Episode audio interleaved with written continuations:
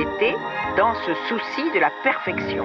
Mais c'est une malédiction, la perfection. We exist in a world today where everything can be faked or fixed. My body was never the problem. The problem was my body image. Our difficult thoughts, emotions. D'augmenter nos nombres de moments d'acceptation. I was able to change my life. Bienvenue dans le noir, le podcast qui fait rayonner les différences. Chez Dynamo, dans l'obscurité, nous nous centrons sur nos émotions et nous apprenons à nous écouter pour connecter notre corps et notre esprit de manière plus positive. Nous croyons qu'ensemble, en questionnant les normes, nous pouvons comprendre, accepter et mettre en valeur les différences. Dans chaque épisode, nous échangerons avec des personnalités qui nous inspirent par leur parcours et leur manière de créer l'étincelle aujourd'hui. Chez Dynamo, elles vivent avec vous ce moment où on apprend à lâcher prise et à rayonner. Ici, elles vont partager leur expérience et leur regard positif sur un sujet avec la communauté. Je suis Taïna. Tous les jours, je vous emmène dans le noir des studios et maintenant, je vous emmène aussi dans le noir, le podcast Dynamo. L'ont été dans ce souci de la perfection. Dans ce nouvel épisode, nous allons échanger avec Stéphanie. Coach Dynamo depuis bientôt 5 ans, elle a une formation d'ergothérapeute et a travaillé 10 ans dans l'industrie pharmaceutique. Le sport en général est un outil formidable pour se connecter à son corps, à ses sensations et pour lâcher prise. Mais nous nous trouvons aujourd'hui face à une femme qui ne semble pas se contenter d'une simple séance d'abdos pour se vider la tête. Pour ses vacances, elle préfère faire le tour du monde avec sa famille, une tente et des chaussures de randonnée. Et si elle peut glisser sur la mer ou sur la neige, c'est mieux. Avec Stéphanie, on va parler de sport extrême. Elle va nous partager son expérience et nous expliquer comment cette pratique est un outil qui décuple nos sensations, mais aussi notre connaissance de nous-mêmes. Salut Stéphanie, Bonjour Taïna. je suis ravie d'être avec toi aujourd'hui pour discuter des sports extrêmes, de ta pratique, de ce que ça nous fait ressentir et tout le développement personnel qu'on peut y gagner. Mais avant ça, comment ça va? Eh bien écoute, je vais très bien, je te remercie. Je suis très heureuse euh, de me retrouver aujourd'hui euh, à échanger, à discuter euh, avec toi. Euh, les temps sont pas euh, faciles, donc euh, ça fait du bien de se retrouver, ça fait du bien de, de se rassembler autour de, de sujets qui sont, qui sont euh, chouettes à partager. Et euh, je suis ravie aujourd'hui de pouvoir, euh, de pouvoir discuter avec toi et, et d'échanger pendant une petite demi-heure. Super, et je suis sûre que la communauté va être ravie de t'entendre. Pour commencer, et pour poser le cadre un peu de notre discussion, est-ce que tu peux nous dire c'est quoi pour toi les sports extrêmes, le sport extrême? Alors, euh, il y a une définition au sens propre, si tu veux, du sport extrême dans la littérature, euh, avec euh, un certain nombre d'activités qui sont représentées comme euh, catégorisées dans les sports extrêmes. Donc, tu as par exemple le ski de pentraide, le parcours qui est très à la mode, hein, qu'on voit dans plein d'émissions aujourd'hui. Le speed riding, le base jump, tu sais, quand on se jette d'un immeuble avec des ailes ou quand on saute d'une montagne avec des skis et qu'on ouvre son parachute à la dernière minute. Tu as le kitesurf aussi, qui est considéré comme un de ces sports extrêmes. Le VTT de descente, l'ultra trail, le crossfit aujourd'hui est même aussi classifié dans ces activités. Euh, donc voilà, tu, tu trouves un tas d'activités qui sont classées sport extrême. Euh, mais c'est pas la définition que je donnerais moi au sport extrême parce que je pense que chaque individu a sa propre définition. Euh, et je ne parlerai pas du coup de sport extrême, mais plutôt de sport à sensation. Parce que finalement, c'est ce que je vais chercher, c'est des sensations et c'est pas l'extrême. Parce que pour moi, dans extrême, il y a quelque chose d'un peu dangereux qui te met euh, presque en, en lien un peu avec la mort, avec le danger, avec euh, euh, voilà, aller toucher ton intégrité physique. Et c'est absolument pas moi ce que je recherche dans, ces activités. Donc je parlerai plutôt de sport à sensation. Et, et pourquoi cette définition, elle est différente aussi pour chaque individu? C'est que chacun place en fait le curseur de ses sensations euh, à un degré, à un endroit différent. Donc en fait, le sport à sensation, bah, c'est le sport qui te fait déplacer tes, tes- tes propres limites. C'est celui qui te fait transgresser la douleur, l'épuisement, le découragement. Mais ça, évidemment, c'est différent pour chaque individu, pour chaque personne. C'est super intéressant. Et du coup, toi, qu'est-ce que tu pratiques comme euh, sport euh, à sensation? Alors, euh, moi, je pratique euh, beaucoup le ski. Donc, euh, le ski, c'est euh, un sport que je pratique depuis toute petite, que j'ai la chance de, pratiquer depuis toute petite. Euh, je suis passée il y a quelques années, donc en grandissant au ski de randonnée. Donc le ski de randonnée, bah, ça peut être une activité où tu te balades en ski tranquillement. Et puis ça peut être aussi un peu plus compliqué, un peu plus technique, où tu vas chercher plus d'altitude, plus de hauteur. Et derrière le ski de rando, il y a, il y a la pente raide. Donc quand tu arrives en haut d'une montagne, il, y a, il faut la descendre. Donc voilà, ça c'est ce que je pratique. Je pratique également la plongée sous-marine. en été, donc un peu plus l'escalade et donc l'alpinisme qui va avec le ski en hiver. Et j'ai également fait deux stages de survie dans ma, mon existence. je pourrais en parler un petit peu plus en détail et raconter un petit peu en quoi ça consistait. Et puis, d'une façon un peu plus accessible, on, fait, on pratique la randonnée en itinérance avec les enfants, donc en famille. Donc ça, bah, le commun des mortels peut considérer que c'est pas un, sport, une activité à sensation, mais quand tu pars euh, avec ta petite famille pendant une semaine en autonomie totale, dans des conditions climatiques un petit peu dures, en montagne, avec des animaux, puisque tu prends euh, des animaux en général pour t'accompagner, pour porter euh, des affaires, et que tu te retrouves ben, dans des milieux un petit peu hostiles, qui ne sont pas ton milieu familier, quotidien, rassurant, eh ben, ça peut être aussi considéré comme, euh, comme des, activités à sensation. Et, ce qu'on a fait avec les enfants les ont extrêmement marqués d'une façon très très positive. Mais voilà, ça peut être aussi euh, ce genre d'activités qui sont, euh, qui sont, que je considère comme des, comme des activités à sensation. Du coup, dans ta pratique personnelle, c'est plutôt sortir de ta zone euh, de confort matériel que d'avoir peur, parce que c'est vrai que dans les sports extrêmes ou à sensation, on se dit mais j'ai peur en fait. Et est-ce que toi, c'est tu as peur même maintenant? Tu dépasses encore des peurs ou tu plus peur? Alors, ça dépend évidemment de quelles activités euh, on parle. Euh, bien entendu, quand je pars avec mes enfants et qu'on part en itinérance, il n'y a plus cette notion de peur, mais il y a vraiment cette notion de sortir de sa zone de confort. Euh, on n'est pas dans un danger puisqu'on est avec des enfants, donc il est hors de question de mettre euh, une famille en péril. Mais on est clairement dans un état de sortir de sa zone de confort, de se défaire de toutes les choses qui nous, euh, qui nous réconfortent, de toutes les choses qui nous rassurent, de toutes les choses qui font partie de notre quotidien, pour se connecter complètement à l'essentiel, c'est-à-dire à, la survie, à notre survie, donc euh, euh, se nourrir, euh, dormir, avancer, pouvoir aller s'abriter derrière une montagne si le temps ne nous permet pas de pouvoir continuer de pouvoir avancer.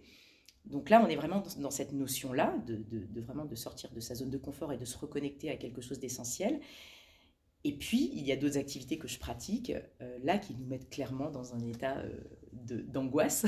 alors, tu vas me dire, mais qu'est-ce que tu vas chercher, alors, dans ces cas-là, si, si ça te procure de l'angoisse?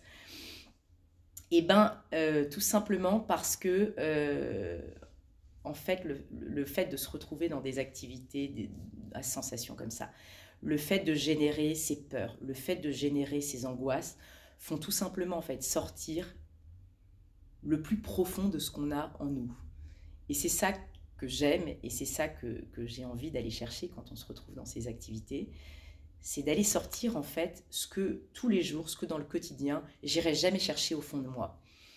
Et de me retrouver euh, en haut d'une montagne avec ce cœur qui palpite, avec cette peur qui t'envahit, avec cette façon de se dire bah, de toute façon j'ai peur mais c'est normal finalement d'avoir peur c'est pas une honte d'avoir peur mais je vais réussir à transcender ma peur, je vais réussir à avancer, je vais réussir à trouver des outils. Et puis, de toute façon, je sais que j'ai les ressources en moi pour pouvoir dépasser cette peur.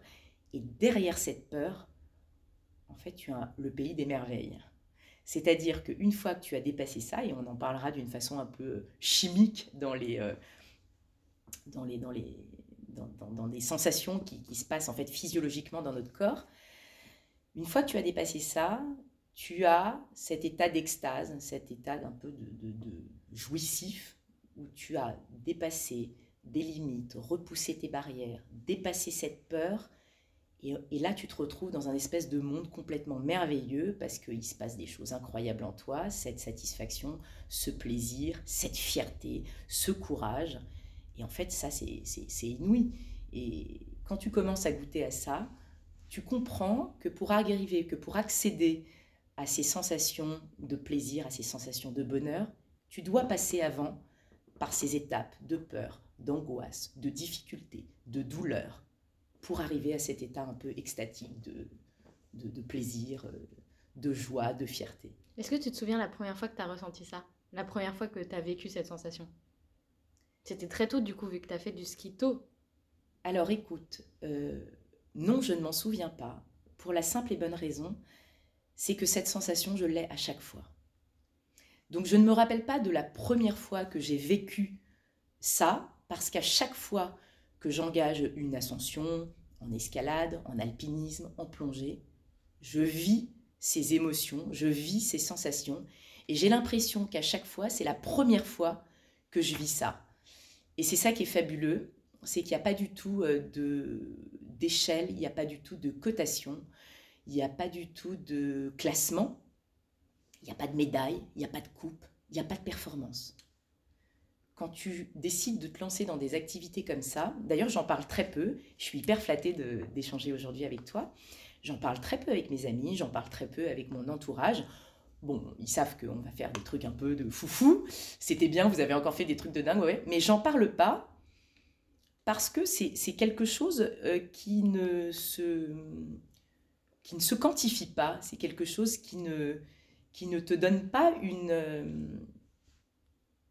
un classement, qui ne te dit pas j'ai réussi à faire ça ou j'ai arrivé, je suis arrivé à faire ça.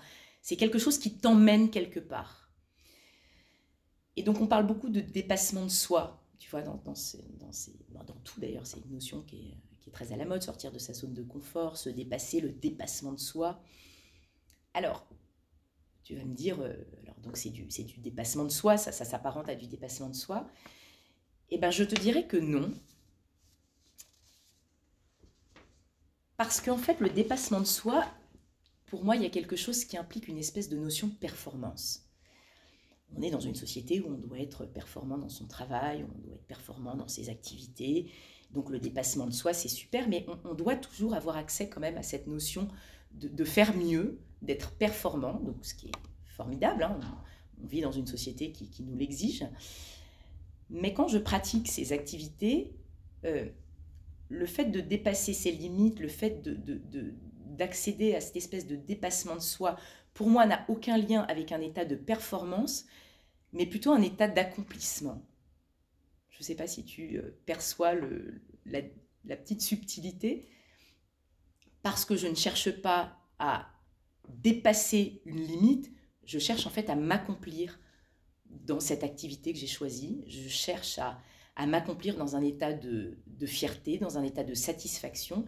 Mais il n'est pas dans le fait que j'ai fait mieux que la fois d'avant, ou que je suis allé plus haut euh, que la fois d'avant, ou que je suis allé plus vite.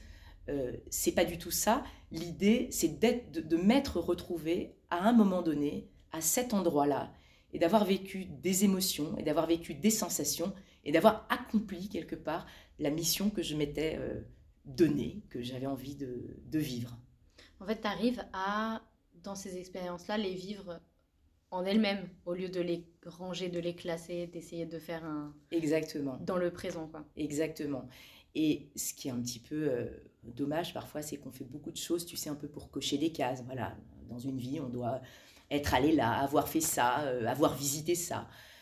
Euh, j'ai pas euh, fait euh, la majorité des voyages que les gens font. Je suis pas partie en Thaïlande, je suis pas partie plein de fois à New York, je suis pas partie. Mais j'ai vécu des expériences, j'ai vécu des choses qui sont hors du commun, dans des endroits où c'était pas des cases à cocher, parce que finalement, c'est pas un objectif en soi de se retrouver au milieu du désert du Sahara avec un chameau et, ton sac à dos, mais j'ai vécu des expériences j'ai vécu, j'ai existé. Et hum, la raison pour laquelle je, je le, j'en parle pas forcément beaucoup, c'est que je j'ai pas le le sentiment de devoir euh, le partager, de devoir le raconter, ben pour la simple et bonne raison, c'est que je le, je le, vis pour moi, et je le vis pour grandir, je le vis pour euh, me découvrir, je le vis pour, euh, pour évoluer, pour, pour comprendre. Et, ça, c'est des choses que, qui, te sont propres, qui sont intimes, et que tu n'as pas forcément besoin de raconter, que tu n'as pas forcément besoin de partager. Est-ce que à certains moments, ces expériences euh, euh, à sensation, elles se sont comment dire, emboîté avec des moments de ta vie importants? Est-ce que tu as fait ça par exemple? Est-ce que tu es parti un moment pour te dire j'ai besoin, il se passe des choses dans ma vie, je m'en vais? Est-ce que, ou euh, comme par hasard, ça s'est emboîté, tu as compris des choses qui t'ont permis d'aller plus loin Alors, pas réellement. Euh, j'ai jamais euh, fait quelque chose pour pallier ou pour compenser. ça s'est jamais vraiment passé comme ça. Mais il y a quelque chose qui a quand même un petit peu changé quand euh, j'ai rencontré mon mari. C'est que j'ai rencontré quelqu'un qui est comme moi. On n'est pas ensemble, on ne se trouve pas par hasard. Et euh, on est partis un peu tous les deux dans une quête un peu commune. Et ça, c'est vraiment euh, magique. Donc, comme je te disais tout à l'heure, je ne cherche pas à le partager. Je pense que s'il y a une seule personne avec qui je, partage ça, c'est vraiment avec, avec lui et un petit peu en famille quand on, inclut les enfants dans nos, périples. Euh, c'est quelque chose en fait qui te, qui te, qui te lie, qui te soude hein, quand tu vis comme ça des épreuves, des choses un petit peu difficiles. Tu pars avec un groupe, tu vis quelque chose d'un peu, un peu difficile. Ça, ça, crée des liens en fait extrêmement forts et quand tu vis ça avec la personne qui est la plus chère à ton cœur, en fait c'est quelque chose de, merveilleux. Donc euh, c'est plutôt dans ce sens-là où on s'est un peu, euh, on a un peu accéléré le rythme de nos, de nos pérégrinations. Euh, c'est plutôt de, de, le faire à deux et, euh, et, de se retrouver à deux et de partager ça à deux. C'est quelque chose d'assez incroyable. Mais aussi bizarrement que ça puisse être, quand on se retrouve à la fin de ces, de ces expériences, c'est pas quelque chose qu'on partage tout de suite. C'est pas quelque chose euh, sur lequel on, peut communiquer tout de suite. On va pas dire ah ouais t'as vu il s'est passé ça. En fait on garde beaucoup de choses pour nous. On a besoin de un peu de digérer. On a besoin et c'est un peu plus tard qu'on se met à en parler, qu'on se met donc c'est vraiment quelque chose de très très personnel. Et quand je te disais tout à l'heure que c'est pas euh, quelque chose de, dans le dépassement pour la performance ou pour prouver ou pour accomplir, c'est vraiment pas ça. C'est quelque chose d'extrêmement euh, intense, intime et, personnel qui nous amène qui nous amène quelque part. Et donc tu vas me dire, bah, tiens, on pourrait comparer ça aussi euh, au divan, hein, tu vois, on, s'allonge et, euh, et on, sort euh, ce qu'on a au plus profond de soi. Bah, je peux comparer ça un petit peu au divan. Alors moi, je ne sais pas rester en place, donc c'est un peu mon divan de me retrouver dans, dans, ces, dans ces expériences, mais, mais c'est très intéressant pour aller justement chercher qui tu es.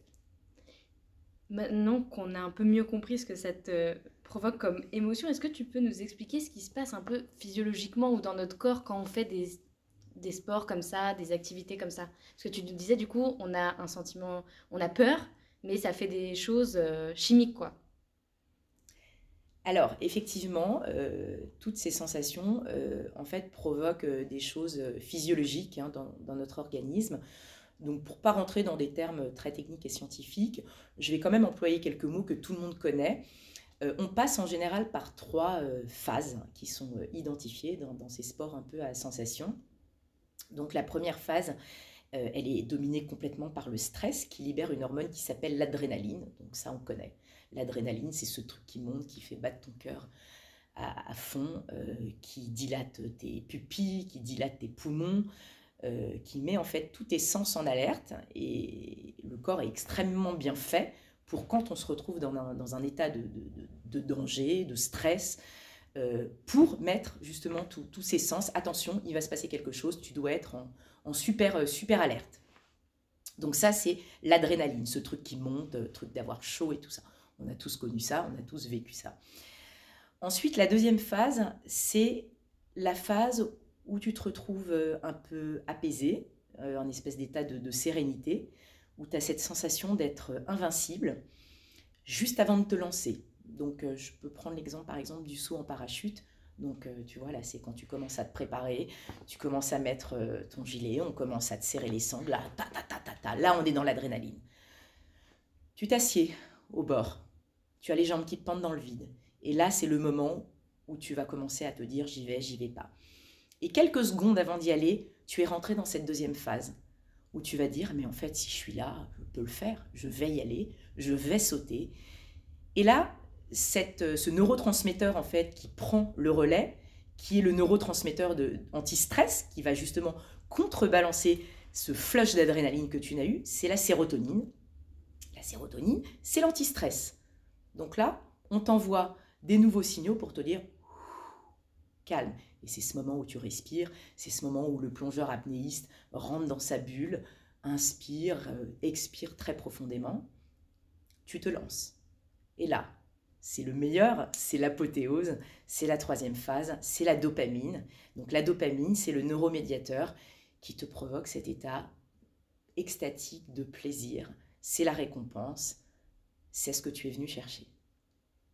C'est super intéressant parce que, en fait, euh, j'ai l'impression que euh, tu nous racontes un peu ce qu'on vit chez Dynamo. Est-ce que tu vois le lien? Est-ce que tu peux nous parler un peu de, de ce qu'il y a de commun, en fait?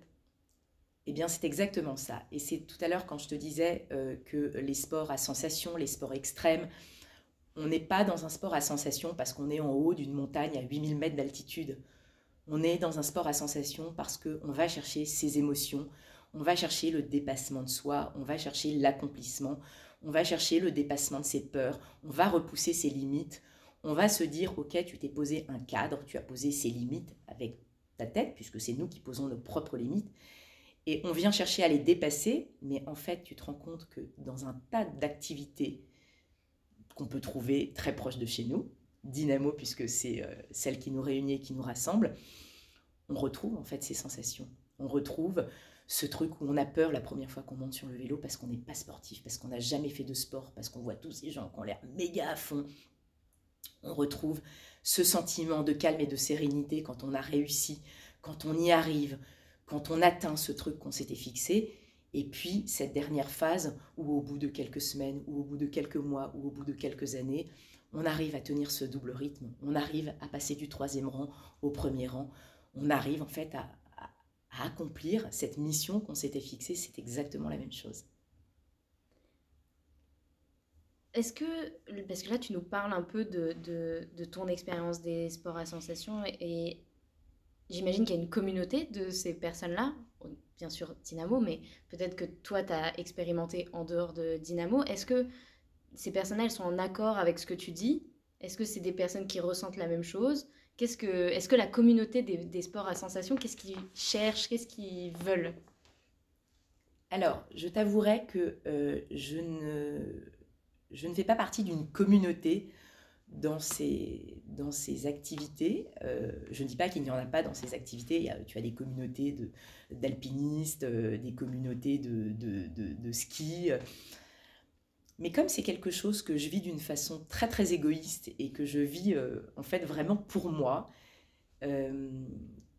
ce sont des, des, des, expériences de vie, ce sont des moments que, que j'ai envie de vivre pour exister c'est pas forcément des choses que j'ai envie de, partager dans une communauté. Ce qui est très différent pour le coup de ce qu'on vit chez Dynamo. Parce que chez Dynamo, on est dans cette, cette dynamique de, groupe, de communauté qui nous porte, qui nous aide à nous dépasser, qui nous aide à repousser nos limites, qui nous aide à faire mieux chaque jour. Je ne suis pas dans cet état d'esprit-là parce que ce que je recherche quand je pars faire ces activités à sensation, c'est pas de faire mieux, c'est de faire c'est pas euh, d'aller plus loin, c'est d'exister. C'est pas d'aller plus haut, c'est de cheminer. C'est pas d'aller plus vite, mais c'est d'avancer. Et donc,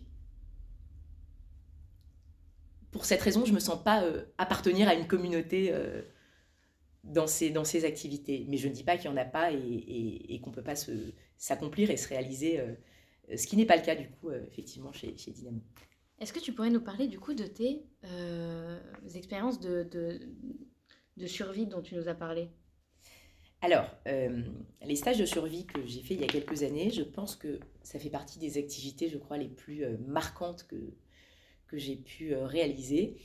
Donc, bah, ça s'est passé comment en fait Mon mari est assez proche de, de gens qui sont dans les forces spéciales et puis qui qui nous ont organisé euh, des, des conditions un petit peu hors du commun, un peu euh, ce que les, militaires peuvent vivre en temps de, guerre, euh, où tu pourrais aussi imaginer une espèce, une espèce de, tranche de vie, d'expérience de Colanta, un petit peu, avec des milieux comme ça un petit peu hostiles. Et on avait envie de se confronter à une expérience de vie complètement hors du commun, euh, qui ne touche aucune activité qu'on avait eu l'occasion d'appréhender, donc comme le ski, comme la plongée, euh, comme l'alpinisme, et de se retrouver euh, dans un état de, de, dénuement le plus total, sans pas grand-chose à manger, pas grand-chose pour dormir, avec une mission, donc devoir accomplir. et on avait envie de se confronter à ça pour voir jusqu'où on était capable d'aller, jusqu'où notre notre corps, notre mental, puisqu'on maîtrise notre corps grâce à notre mental.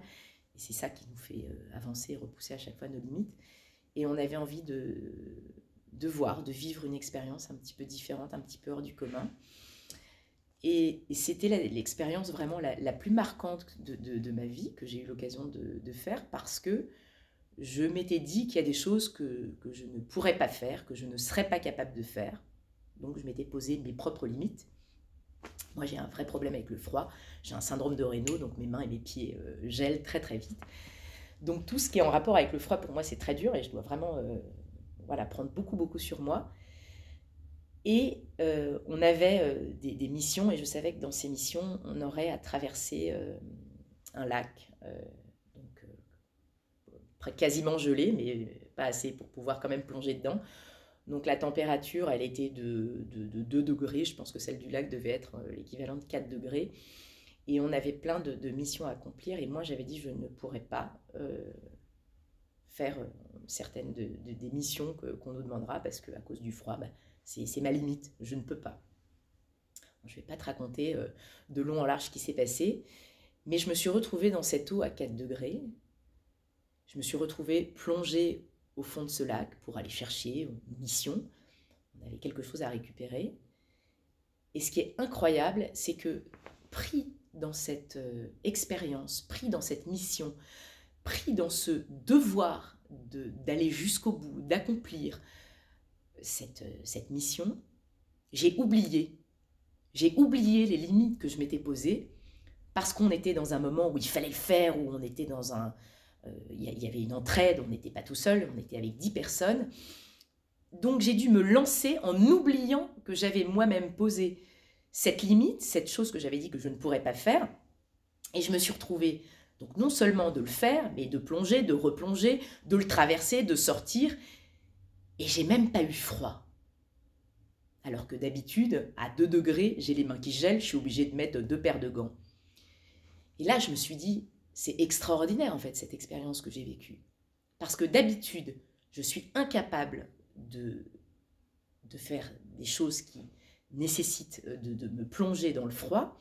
Et là, non seulement je l'ai fait, en plus de ça, j'ai pas réfléchi, je me suis pas dit, et, et j'ai même pas eu conscience que j'avais fait cette, euh, cette chose. Et c'est là que tu te rends compte en fait que le, le mental, il est, il est extraordinaire, il est hors du commun. Et quand tu, tu décides en fait de faire quelque chose, quand tu, quand tu, quand tu te lances corps et âme dans quelque chose, il n'y a plus de limite. Les barrières, elles sautent.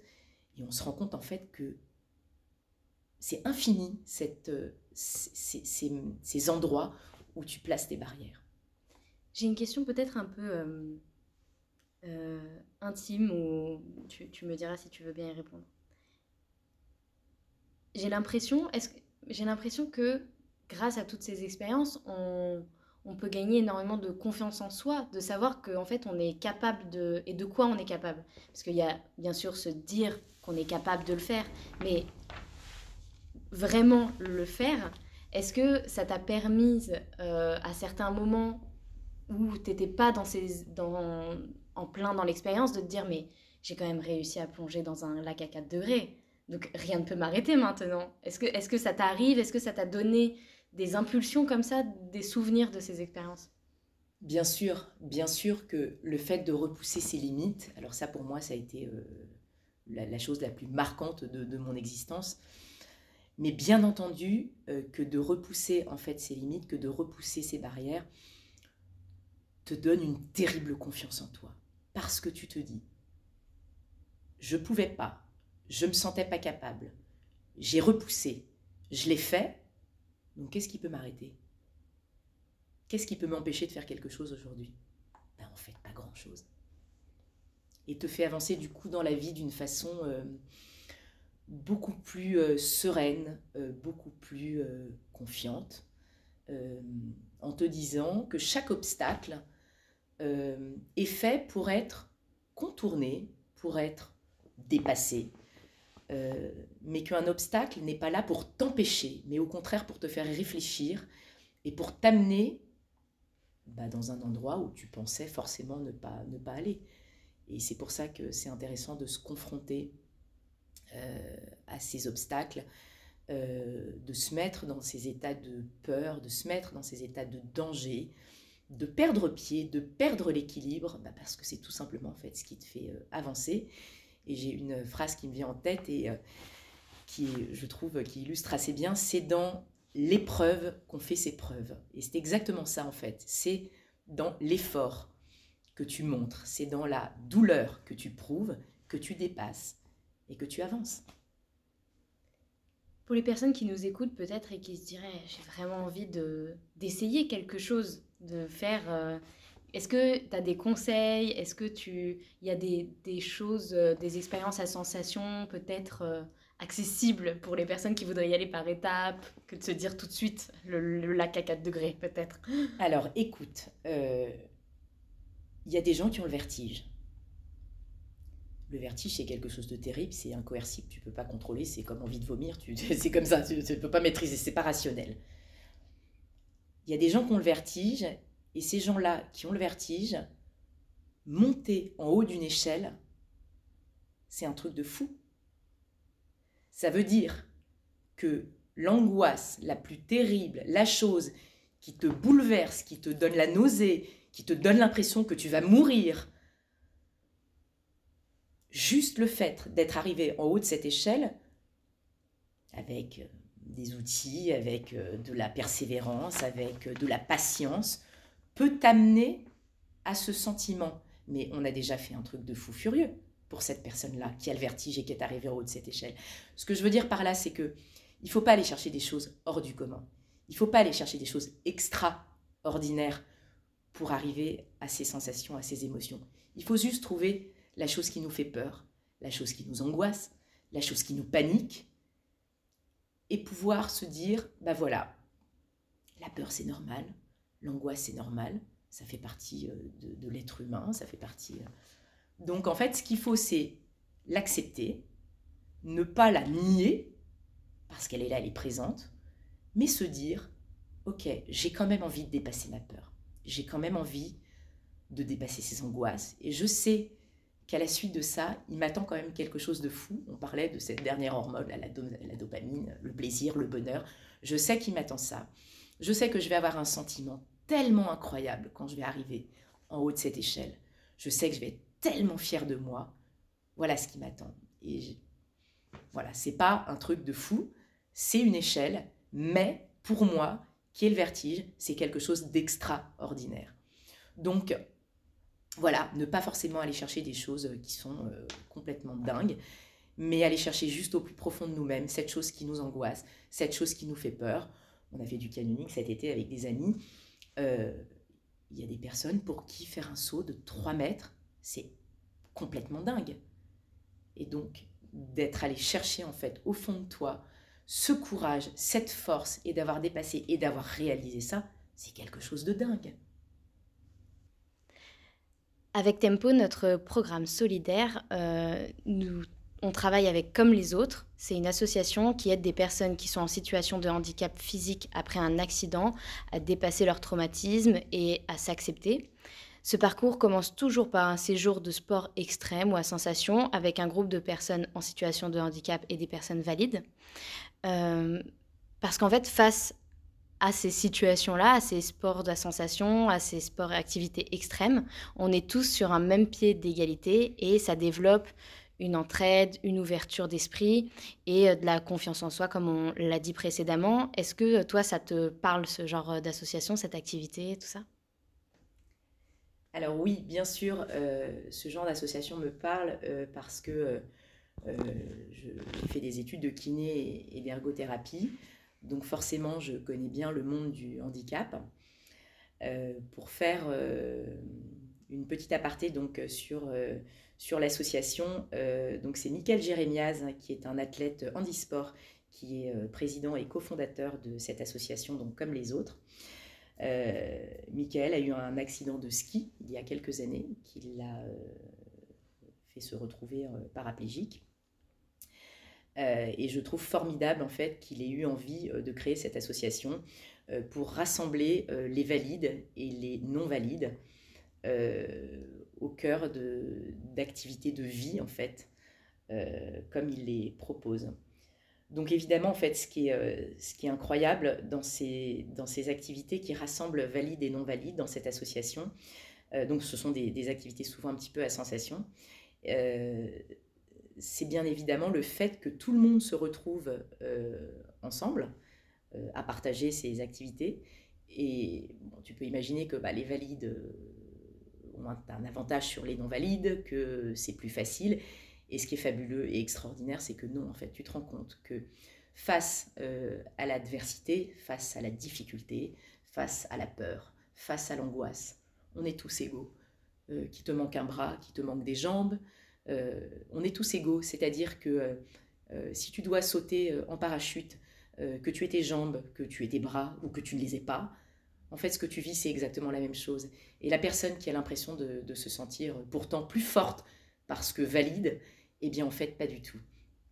Et euh, ce qui est euh, fabuleux, en fait, de pouvoir euh, partager dans, dans, cette association et dans ces activités que l'association comme les autres propose, c'est la leçon d'humilité que nous prenons, nous, en tant que valides, et la formidable leçon de courage et de résilience que les non-valides dont les non-valides font, preuve. C'est ça qui est merveilleux et, je pense que hum, toute personne dans sa vie devrait une fois se, hum, se confronter euh, au handicap pour se rendre compte que toutes les choses que on a l'impression de ne pas être capable de faire, finalement que des gens qui ont bien moins que nous euh, sont capables de faire, ça nous donne quand même des sacrées leçons de vie. Je rappelle aux personnes qui nous écoutent que tous les 23 de chaque mois, euh, on reverse à cette association euh, les bénéfices de cette journée-là. Donc euh, on est vraiment ravis d'être en partenariat avec eux pour ça. Est-ce que tu as une idée, quelque chose sur laquelle les personnes pourront s'attarder, euh, une idée clé de, ce, de ce moment qu'on a passé ensemble? Alors écoute, pour finir, j'ai envie de dire, donnez du sel à votre existence. Se surpasser, c'est une sorte de quête de soi, c'est aller à la rencontre de soi, c'est une course saine vers le soi. Et pour finir, si j'avais une toute petite dernière chose à dire, c'est que euh, aujourd'hui on se bat contre beaucoup de, drogues, contre quatre fléaux qui sont terribles euh, la cocaïne, l'héroïne, la nicotine mais surtout la routine. Battez-vous contre la routine. Vivez, soyez libre et existez. Merci beaucoup euh, Stéphanie pour le temps qu'on a passé ensemble. Je suis ravie d'avoir discuté avec toi, c'était super intéressant. Merci beaucoup, j'étais ravie également Taïna. Pour conclure cet épisode, comme à chaque fois, je vais te demander qu'est-ce que tu vois dans le noir quand tu fermes les yeux? La liberté. Merci beaucoup. Merci beaucoup à tous de nous avoir écoutés aujourd'hui et j'espère qu'on se retrouve bientôt. L'ont été dans ce souci de la perfection. Mais c'est une malédiction la perfection. We exist in a world today where everything can be faked or fixed. My body was never the problem. The problem was my body image. Our difficult thoughts, emotions d'augmenter nos nombres de moments d'acceptation.